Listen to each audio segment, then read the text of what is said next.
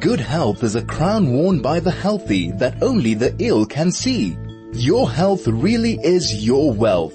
Join us for the next hour as we explore disease and attaining and maintaining good health. This is Dis-Chem Medical Monday, brought to you by Dis-Chem, pharmacists who care. Welcome to Dis-Chem Medical Monday. I'm your host, Dr. Dean Gerson. Thank you for joining us this Monday morning. We have a very special guest who'll be joining us by Skype. Her name is Dr. Allison Bentley. She is a sleep therapist and uh, we'll, I'll just discuss with her what she actually does when we get her online. But just to tell you that we're going to be speaking about different sleep disorders. And one of the most common things that we, that I see as an ENT is patients who come in with a complaint of snoring or their partner tells them that they are snoring. It's different in children and adults. We'll be speaking primarily about uh, adult snoring and sleep disorders. And uh, if you've got any questions, you can SMS us on 34519, phone on 010-140-3020, and you can send us a telegram on 0618951019. So we are speaking to Dr. Allison Bentley. She's a speech therapist joking, sleep therapist, and she will be speaking to us about all different types of sleep disorders. She practices at Sunward Park and Donald Gordon Hospital. Let's just see if we can get hold of her. Allison, can you hear me? Yeah, I can. Me. Okay, good. How's uh, the signal there? No load shedding? Nope, no load shedding. Okay, so as a sleep therapist, can you explain to the listeners what you actually do and um, uh, and then we'll go into sleep disorders. Sure. So what I, I'm actually a GP by registration and, but I've only ever done sleep disorders. So I see patients with all kinds of different disorders, including snoring, sleep apnea, narcolepsy, insomnia, babies who don't sleep, weird things that happen during the night, um, all those kinds of things. Okay, great. Because I know the the first time that we met, you used to uh, lecture at Wits. You were in uh, the physiology department. You still lecture at all? No, well, I do some work for to help um, some postgraduates do research, but I don't. No, I don't lecture formally anymore. Okay, and you have a sleep lab where you where you see your uh, patients. Where are those sleep labs that you have? So we what we're trying to do is move the whole concept of of screening or doing the sleep study for sleep apnea to find the severity of apnea out of hospital. It's, it's much cheaper to do it out of hospital, to do it at home. We certainly have the technology to do it. And patients prefer sleeping at home. So I don't have a fixed sleep lab. We're trying to set one up so that we can have almost a, an excellence, a state, a center of excellence for sleep medicine because there isn't one in the country at all. There's lots of different sleep labs, you know, in hospital sleep labs and you you would have to go in hospital if you were trying to diagnose any other sleep disorder apart from sleep apnea. Okay, so let's uh, start at the beginning. Most patients, so basically, my sleep yes. labs are in every home across the across the province. Okay, that's that's fantastic because I think a lot of people uh, the actual thought of going to sleep in a sleep clinic um, yeah. is uh, what puts them off. I've, not, I've, seen that with my patients, and also I don't know. Do you think they sleep as well when they're sleep clinic? They might have difficulty falling asleep. No, no, we know they don't sleep as well. I mean, fortunately, the kind of people that we are doing the sleep recordings on, people who have sleep apnea, are really very sleepy generally. Um, and so they do actually fall asleep. And the important thing is that if you do have to go to a sleep lab, an in-hospital sleep lab, remember that we're not really looking at the sleep stages. I mean, that's not what's important. What's important is that we find out what is happening while you are asleep. And so that's looking for breathing problems, that's looking for leg movements or anything else. So it doesn't matter if you don't have your normal sleep. Um, we're just trying to find out whether one, any of these strange things are happening during your sleep. I mean, there is no point in sending an insomniac, so somebody who really battles to sleep at home when it's quiet, all of that, in hospital to have a ton of wires put on them in a strange They're never going to sleep. They're not going to sleep at all. So okay. there's no point in doing that. Okay, so who, uh, when would a patient come to see you? I know uh, as an ENT, people come to me and they complain that they are snoring, that they are tired during the day, they mm. uh, keep on waking up during the night. They feel like they uh, gasping. So I would then yes. send them to you um, to have a, a, sleep test. Who else sends to you, or can patients come directly to you without going to another healthcare professional first? Well, it depends what they're coming for. So if they're coming for a consultation to come and talk to me about their sleep, they can just come and see me. Um, I, it doesn't need a referral. However, if you're going to come for a sleep study, we, I really think it's important that a doctor manages that process. So, um, and so we want you to be referred by a doctor. Um, and that can be your GP. You can just go to your GP and say, listen, I'm snoring. I'm waking up tired. Those are the big cardinal things that we look for, um, in sleep apnea. I'm waking up tired. I'm sleepy during the day. I'm not coping at work. Those kinds of symptoms. And then ask your doctor to refer you to, for a sleep study. Um, and they will refer you and then the whole process can, can go from there. Okay, we're going to take a short ad break and then we're going to discuss the actual sleep studies after that. This is Medical Monday brought to you with compliments of Dis-Chem, pharmacists who care. Welcome back to Dis-Chem Medical Monday. I'm your host, Dr. Dean Gerson. We're speaking to Dr. Allison Bentley, who is a sleep therapist and she's at uh, Donald Gordon and Sunward Park hospitals. If you've got any questions for her, please SMS us on 34519. You can send a telegram on 061 8951019. Dr. Bentley, so we're talking about the actual sleep study now. So you, mm. uh, we were saying that it's much more comfortable to do it in, in people's houses across the province, wherever they may be. What, uh, mm. does a person come to the house and then set up, um, the sleep study? Can you tell us a bit more about it? Okay, so usually what happens is we have various sites around around Gauteng. So at Sunward Park in Boksburg, in Edenvale, in Bryanston, and Pretoria. And what we ask patients to do is to come to that centre during the day, so any time during the day, to fetch the device. Um, and then we explain to them exactly how to put it on, what they have to do at night, and they take it home. And then when they go to sleep at night, they put the device on. It's it's a big watch with a probe on the finger and a little sticker on the chest to look at snoring and, and which, and body position. And they just hook it up, hit the big on button, sleep with it, next morning pack it all up and bring it back to the office. So we do that because basically we just cannot have people running around the countryside trying to find houses and people at home. So it's a bit like, you know, it's a bit like when people go, no, we'll deliver it to your house. And you go, but I'm not at home. Like, what do I do? Okay. Um, and at least then they can get uh, told by yes. you and demonstrated what, uh, how, exactly how to yeah. use it. Okay. So let's go through the device. What does it actually monitor? You said there's something on the finger and something on the chest. What, um, yes. do you need to monitor in a sleep study? Right. So classically when you do a sleep study for sleep apnea, all you actually need to do is measure the breathing. And so there are components to that. Some of the devices will measure the flow of air through the nose, so they'll with as you breathe in and out, and they will measure your chest movement to see whether you're breathing. Now, if you're going to have obstructive sleep apnea, which is the most common one, then what we see is that the air stops moving through your nose and mouth, so the flow stops, but your chest still continues to move, so it's still trying to breathe. So it's a bit like having a hose pipe, switching on the hose pipe and standing on the hose. So the, the flow is coming, but you can't actually get it through. So most devices will have that kind of thing. Um, they will also, all devices will have the probe on the finger is monitoring the oxygen level in your blood and your pulse rate. Now the device that we use is slightly different in that um, we have a device that measures what we call the, the, the, heart response to the apnea. So when you have an apnea and you stop breathing, obviously that's a bit of a problem because the you're asleep and you're not breathing. And so the brain has to wake you up to start breathing again. And as it wakes you up, it has this quite typical response in the, in the heart rate and in the blood pressure. And our device actually measures that instead of measuring the actual flow that's going through the nose and the mouth but it has been validated, so it's been checked against the full studies, it's been checked against other devices, and it's it's absolutely valid. Okay. Then so, the, yes. the, little sticker, the little sticker on the chest measures the snoring level because we want to know how bad a snorer you are, and also measures body position. And the reason for that is because most people on their backs are going to snore and have apnea a whole lot worse than they are on their side or if they lie on their tummy.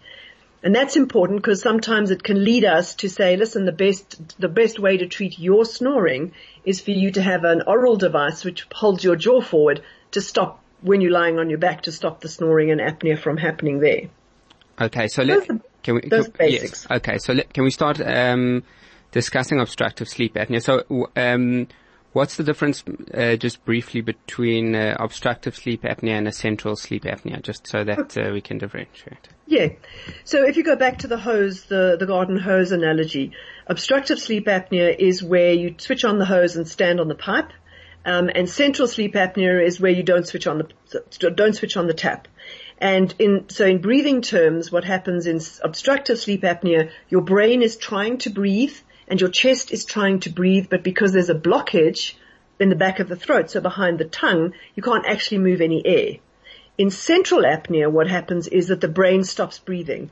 So just for a short period of time, the brain ta- kind of takes a break from breathing, um, and then restarts again. So in that case, what we would see is we would see no movement in the chest wall at all. Now, central sleep apnea sounds very, very frightening.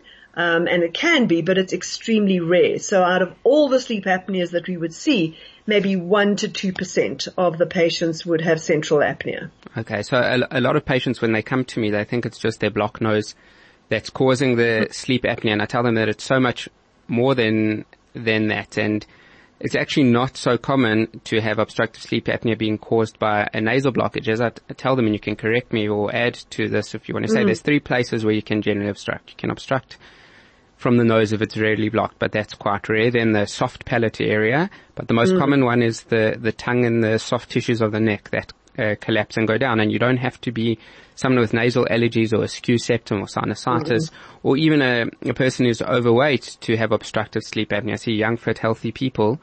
Um, mm. and just for whatever reason, their soft tissues collapse when they're sleeping and their tongue goes back and that's where the obstruction is.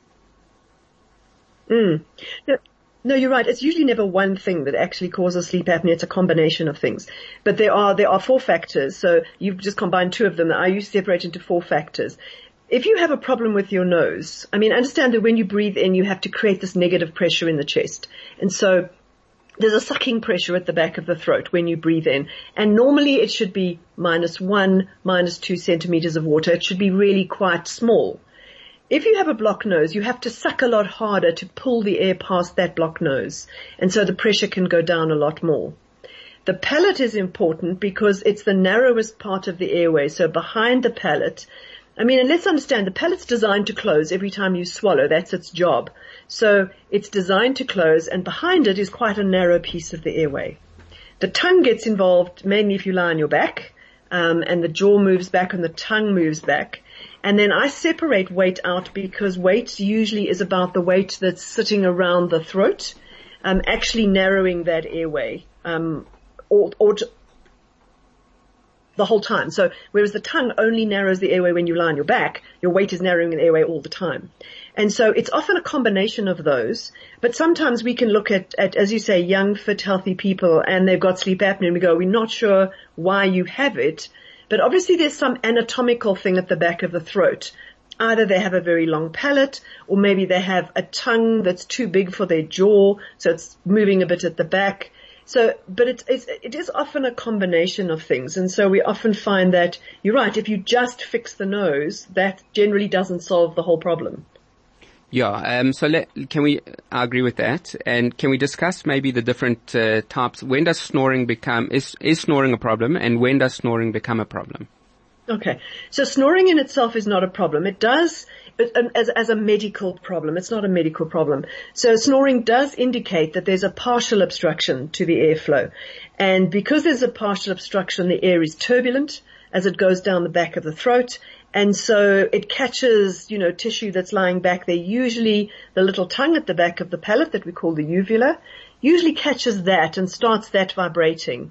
And so it's very rare to have a sleep apnea that hasn't been a snorer for years beforehand.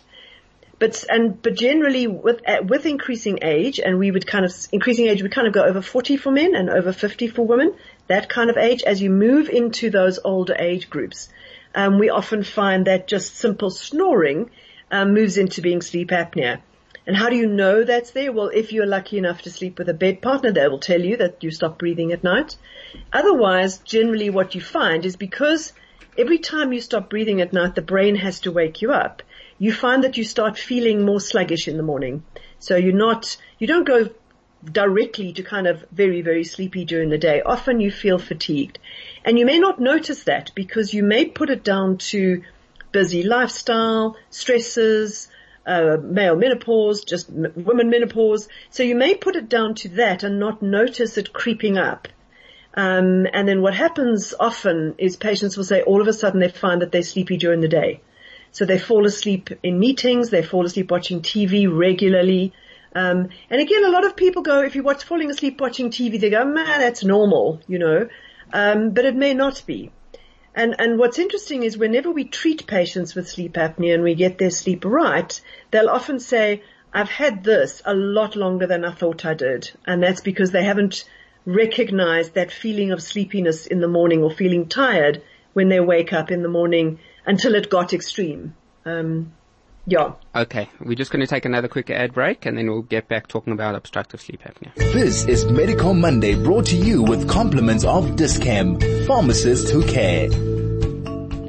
Welcome back to your Dis-Chem Medical Monday, 101.9 Chai FM. I'm your host, Dr. Dean Gerson. We're speaking to Dr. Allison Bentley, who's a sleep therapist. We're speaking about sleep disorders and at the moment we're busy talking about obstructive sleep apnea. If you've got any questions, you can message us on SMS 34519, Telegram 0618951019. So Dr. Bentley, we're talking about obstructive sleep apnea and what actually mm. happens in people feeling tired during the day. Um, so at what point would you say that people should say, hey, wait a minute, maybe this isn't just snoring. You said they're feeling tired in the morning, falling asleep, watching mm-hmm. TV, maybe driving. Um, do you send them any of those scales to uh, take at home? Do you believe any of these sleep, uh, like uh, with sleepiness scale? Do you think that mm. that they are of value, or do you think? Well, they, they are of value. So yeah. the main scale that we use to check, and and your listeners can just download it off the website off, off a website. It's freely available on the internet. Is called the Stop Bang Questionnaire. So that's eight. It's not so much questions, but sometimes it's on examination. So there's eight, there's eight components to that. The S stands for snoring if you snore loudly. The T stands for if you wake up tired. The O stands for observed apneas. Has anybody seen you stop breathing? And we mean anybody. And the P stands for do you have high blood pressure? So that's the stop. The bang part of it is your BMI over 30. Basically, are you obese or overweight? The A stands for age. Are you over 50? The N stands for neck circumference and we would use a number of 41 centimeters for women and 43 centimeters for men. For men who are more used to doing a collar size of, of inches, it's about 17 and a half inches. Your collar size is bigger than that. And the G is gender and that's male. And what we would say is if you score five out of those, five correct out of those eight, then we know that there's an 80% chance that you're going to be positive on the study for sleep apnea. Okay. You may only have mild sleep apnea. It doesn't mean you have severe, but you're, you're likely to be positive for sleep apnea. Okay. Can we talk actually what happens uh, to your body during the apneas? What are the physiological responses uh, to apneas? Mm. Because a lot of people think, oh, I snore and I have apneas, but they don't realize that it's a serious, you know, become, become a serious medical problem. Yeah. Well, what's interesting is, you know, it used to be that sleep apnea, so sleep apnea was described 1975, treatment in 1981. So that kind of zone, we haven't really, before that nobody really thought about it at all. Um, and in, in, you know, in those days we would kind of go, well that's, it, it is just about waking up at night and feeling tired during the day and that's really all it's about. But what we know now, 30 years later, is that the response that's happening every time you wake up at night. Now understand there's two things that happen. One, your blood, blood oxygen is going to go down because you're not breathing, so the blood oxygen drops. And secondly, you have this wake up from sleep, which your brain, um, kind of pr- produces, but when it produces that, it pours out adrenaline. So adrenaline, cortisol, all of those kind of hormones. So acutely, every time you wake up at night, what what we now know is that your blood pressure is going to go up briefly and sometimes quite high. I mean, certainly to levels at which you would, if, if that was sustained, you would be on treatment for that. So it would go from 120, 80 to 160 over 110, like in five beats, and then come back because the apnea is finished, right? So it, there's that kind of cardiovascular response that's happening. And then because of the adrenaline, the adrenaline doesn't only act on the heart, it acts on a whole lot of other parts of the body. So what we now know is that the most important patients that we want to find um, and treat with sleep apnea are those patients who have cardiac disease. Because we now know that if you have severe sleep apnea, And so just to get back to severe sleep apnea is if you stop breathing more than 30 times, 30 times per hour. And I know that sounds like a huge amount. Um, but most of our patients who are severe stop breathing 50 or 60 times an hour. So it's certainly not, you know, a very, very high amount. So if you stop breathing 30 times an hour, we know that your risk of having a cardiovascular event in the next couple of years is about 30%. So one in three people who have severe sleep apnea that's untreated are going to have something wrong with their heart. Now, I mean, that ranges from just developing hypertension or actually having a stroke. I mean, literally anywhere in between. And unfortunately, we don't get to pick which one we have. So what we do, what we're much more focused on now is finding patients who have cardiovascular disease diagnosed, either hypertension or angina or stroke or anything like that, and making sure that they've been tested for sleep apnea because sleep apnea is going to make managing that cardiovascular complaint much harder. Wow. Okay, that's uh, scary. So you've been speaking a lot of, you've been speaking a lot about uh, mild or moderate or severe. Can you maybe mm. just go through that and tell sure. our listeners what uh, that involves? Right. So less than five per hour, um, we would consider normal. So you can have three apneas per hour. We wouldn't worry about that. Um, you might be snoring and we would treat the snoring.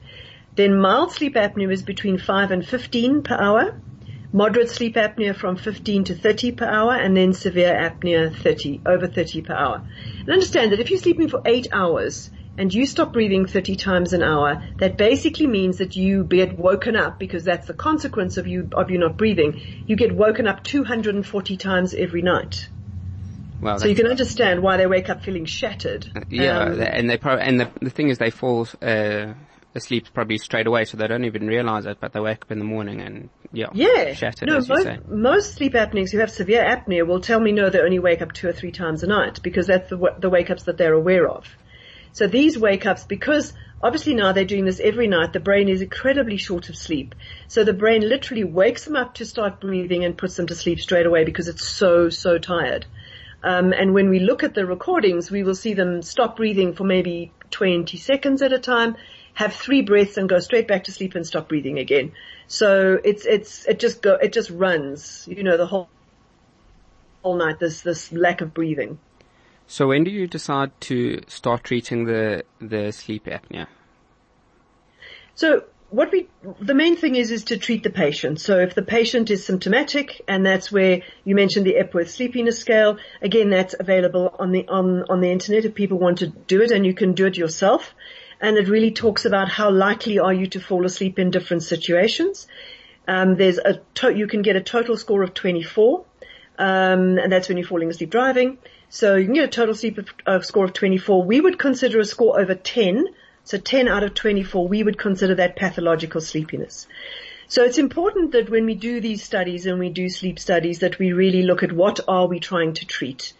When we're treating uh, mild sleep apnea and up until apnea index of about 15 per hour, we're really treating the patient. How are they feeling? Are they feeling tired?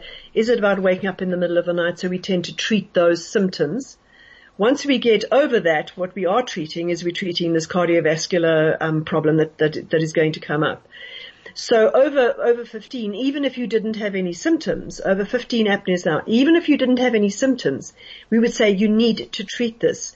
So just as if you have high blood pressure and you don't have any symptoms from that, um, in that you don't really have a headache, you don't really have anything from that, you still need to have it treated because the long-term consequences are, are extreme. So in that, also, if your apnea, if you have more than 15 to 20 apneas per hour at night, we would say please go on treatment because the, con- the long-term consequences are significant. Okay, and um, should we discuss some of the treatments? Sure. So if uh, when we get the, the when we have below 15 per hour and we're in that mild kind of category, we literally go for, through those four things and go, what can we treat of those four things? And so I am going to send patients to you, Dean, to fix their nose because yeah, sure, if, they, if the nose is open, then they, they're not sucking as hard to try and breathe in. And so that does help in that kind of system. But it honestly doesn't help if they, if they have a lot of apneas when they lie on their back, for example. The nose is not going to fix that at all. Well, the best way to fix that is what's called, you know, in posh posh medical language, you call it positional therapy. Basically what it means is stop lying on your back. Yeah, so right? I've, I've, heard of people sewing tennis balls into their uh, back yeah, of their pajamas. Tennis balls are a bit large, but squash balls work really well. Okay, and so you and like do, make a little pocket yes. in whatever you wear at night. Make a little pocket in the back and put a squash ball inside. Because it means that whenever you turn over onto your back, it's uncomfortable enough for you to turn over onto your side again. Um, and honestly, that can make a massive difference because when we look at how many apneas you have the whole night, it might be 15 apneas per hour. But when we look at just the periods where you're lying on your back, it might be 60 per hour.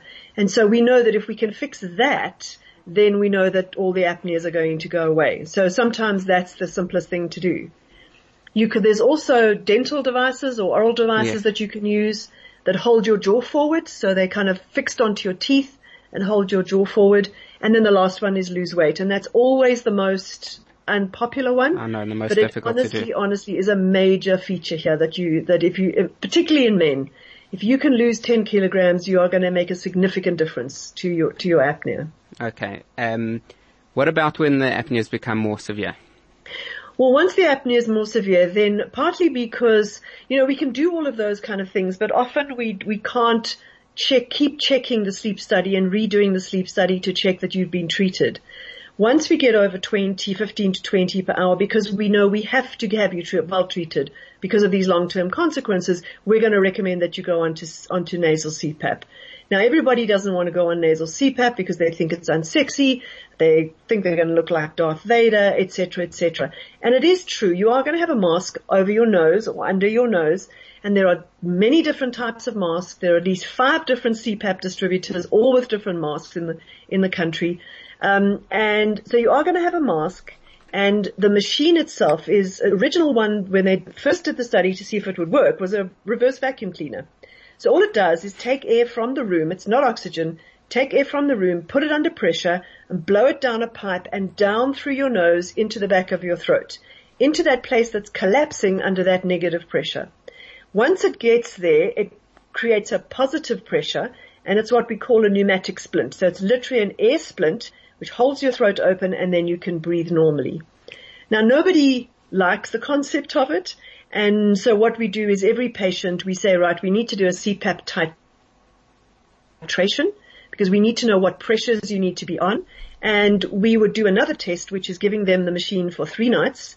Um, and then they sleep on that machine. And then what we do is download the information from the machine. If it works well, then literally when my staff go and get the, the CPAP from the patients, or the patients bring it back, the patients go, I'm not moving until you sell me one of these because I feel amazing. I feel so good once I'm sleeping on this thing. Um, so if that, if that happens, then we have no problem with patients staying on the machine. If you, if you have, if you have a patient who really is not, um, not very symptomatic, so they're not very sleepy during the day, and we do get those patients who are not very sleepy during the day, then often it's difficult to stay on CPAP because they don't really feel uh, a, a, huge benefit. Okay, and you, you mentioned nasal CPAP specifically. Um, do we not use those big masks anymore that go over the mouth and the nose? So you can. I mean, that's one of the options. So generally what, what you need to do is when you go onto CPAP is see which mask suits you the best.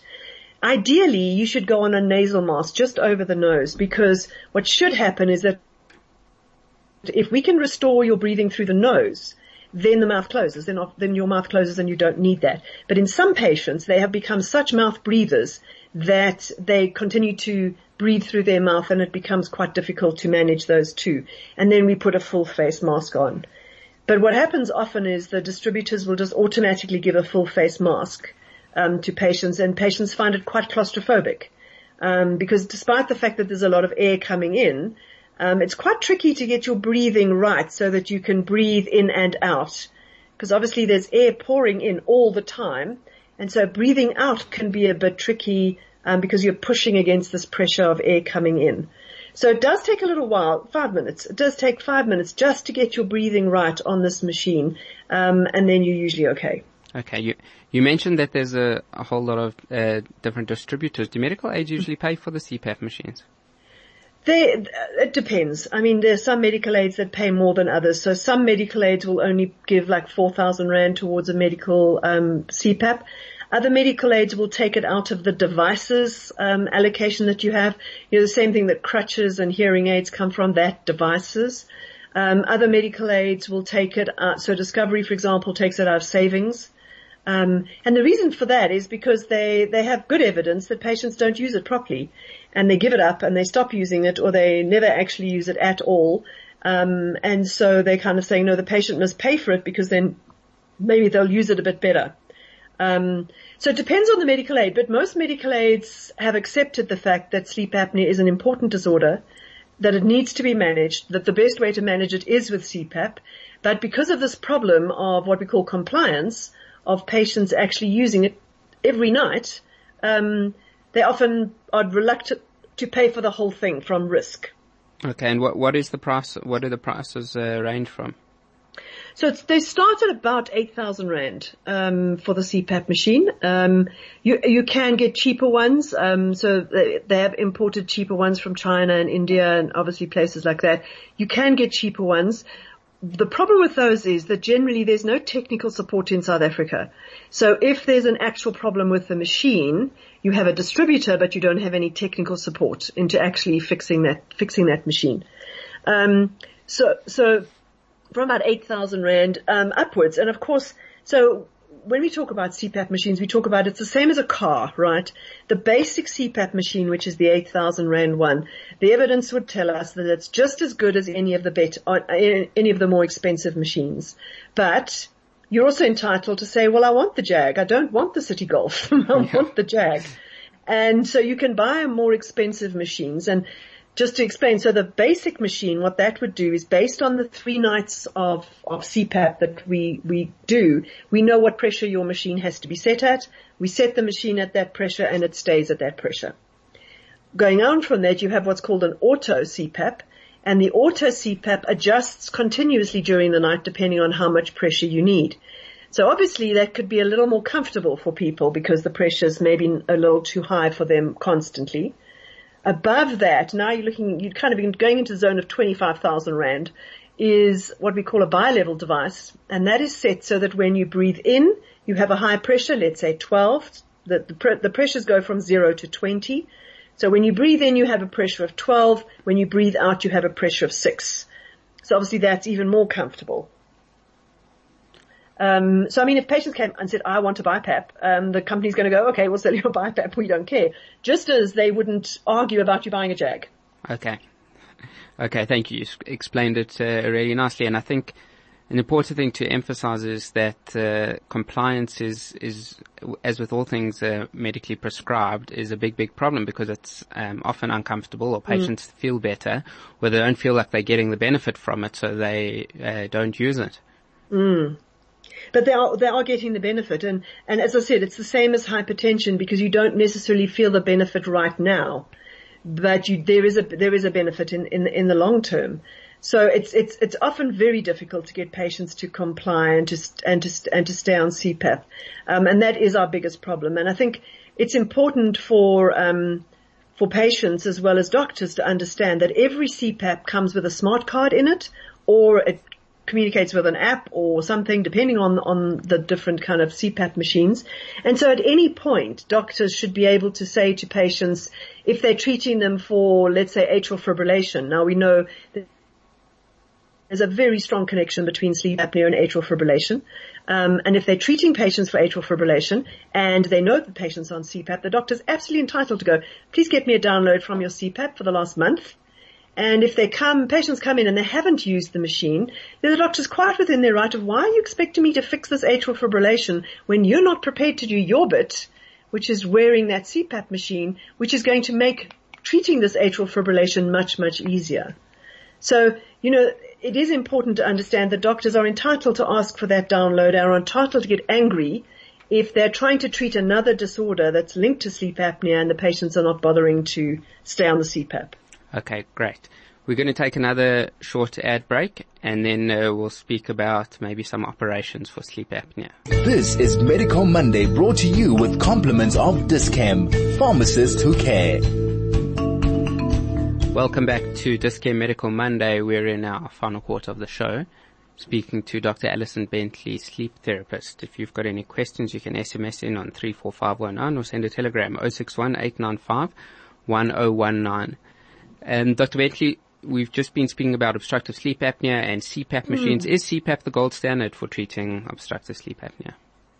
Yes, it is. Um, it's it's it's what we know the most about, and we know that most patients who go on to CPAP, um, as again as I said, we can download the information from the machine.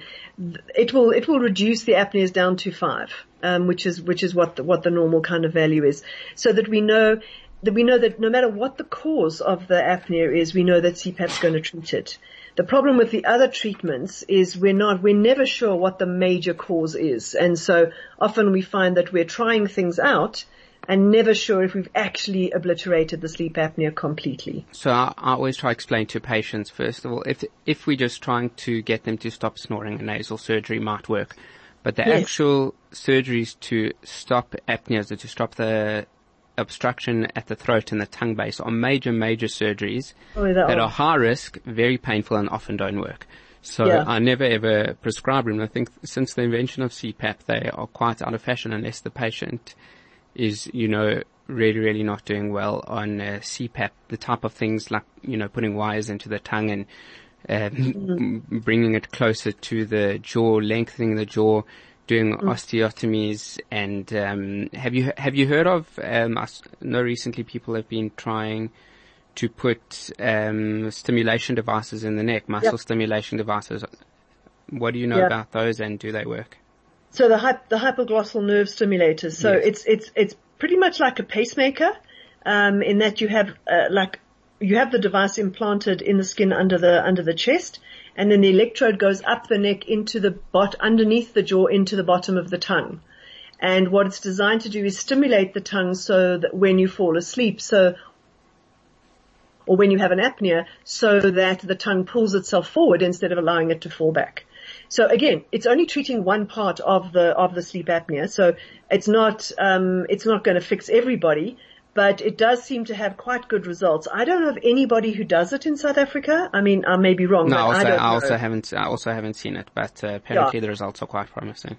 Yes. So they are quite promising. Again, people would go, I don't know that I want a pacemaker in me. Yeah. So, so it, it- you know, I'm not sure that it's, it's, it's better. It's better than CPAP. I think it is better in that you, do, you don't have to worry about the patient using it because basically it's there and it will, it will just work, right? So the compliance issue is, is, is not a problem.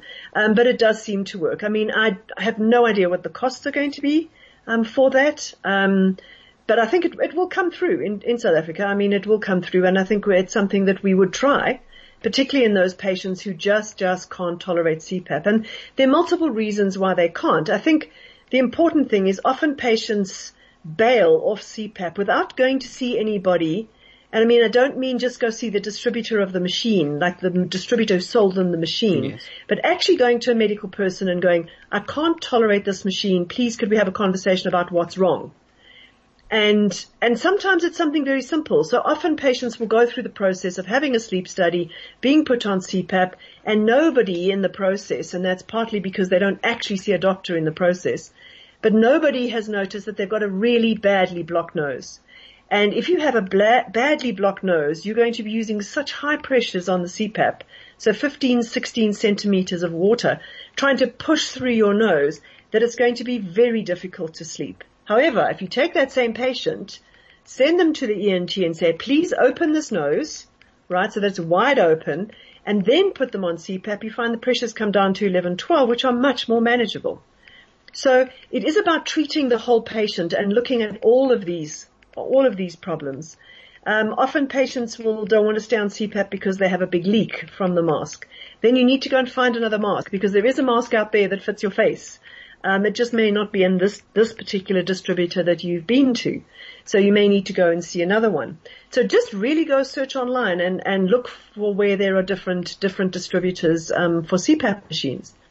Um, so it might be a leak, it might be the nose problem, um, it might be that actually what's happened when you, and it happens occasionally, probably in my experience about 10% of patients that we put onto CPAP, that you suddenly switch obstructive sleep apneas into central sleep apneas, and so um, you still wake up, um, you're still having apneas, you're still pulling the mask off, you're still aware that you're not breathing at night.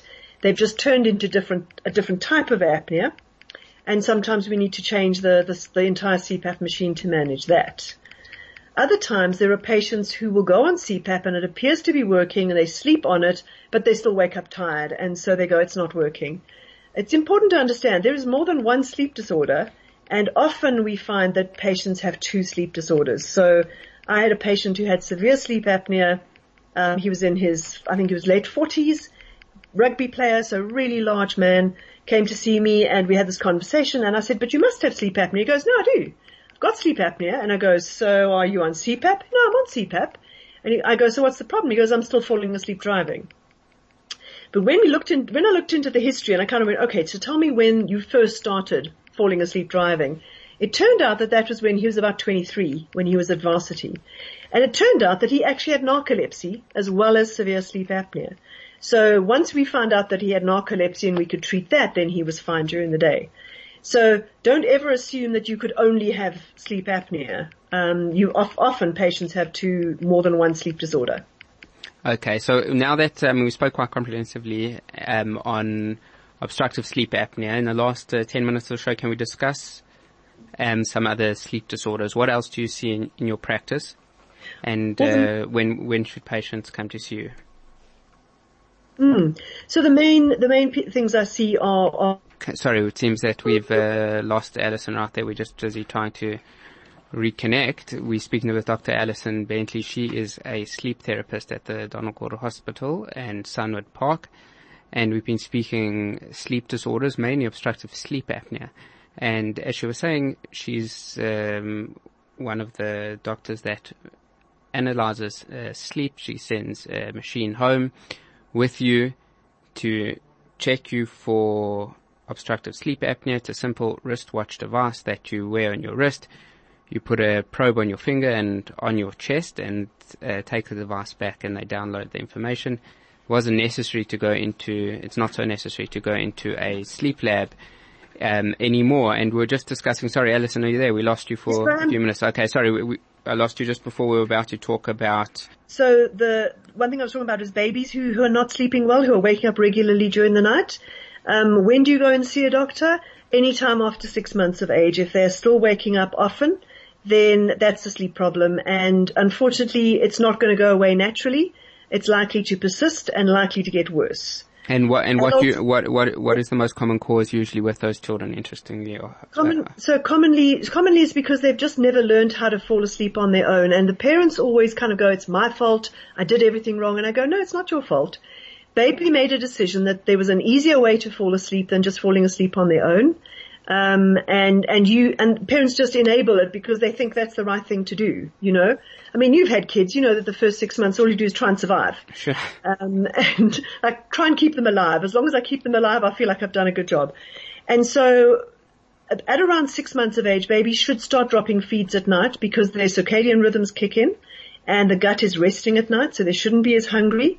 And so by about six months, most babies should be dropping feeds and, and starting to sleep through. And if they don't, um, and particularly if they're getting worse at that point, then that's a sleep problem and it needs to be managed. And when it needs to be managed, you need to teach baby how to fall asleep properly. I don't believe in controlled crying. I don't believe in leaving children to scream. Um, I believe that parents sit there and teach their kid what they want them to do. So I have a group of those patients. The other patients that I have are adult insomniacs, so adults who don't sleep well. When do you see a doctor? When it, when it's persisting and it's not going away. Um, or you can see, so firstly you can see a doctor if there's a really good reason why you can't sleep. So there's been a death in the family or there's a hugely stressful event and you can't sleep. Please go see your doctor.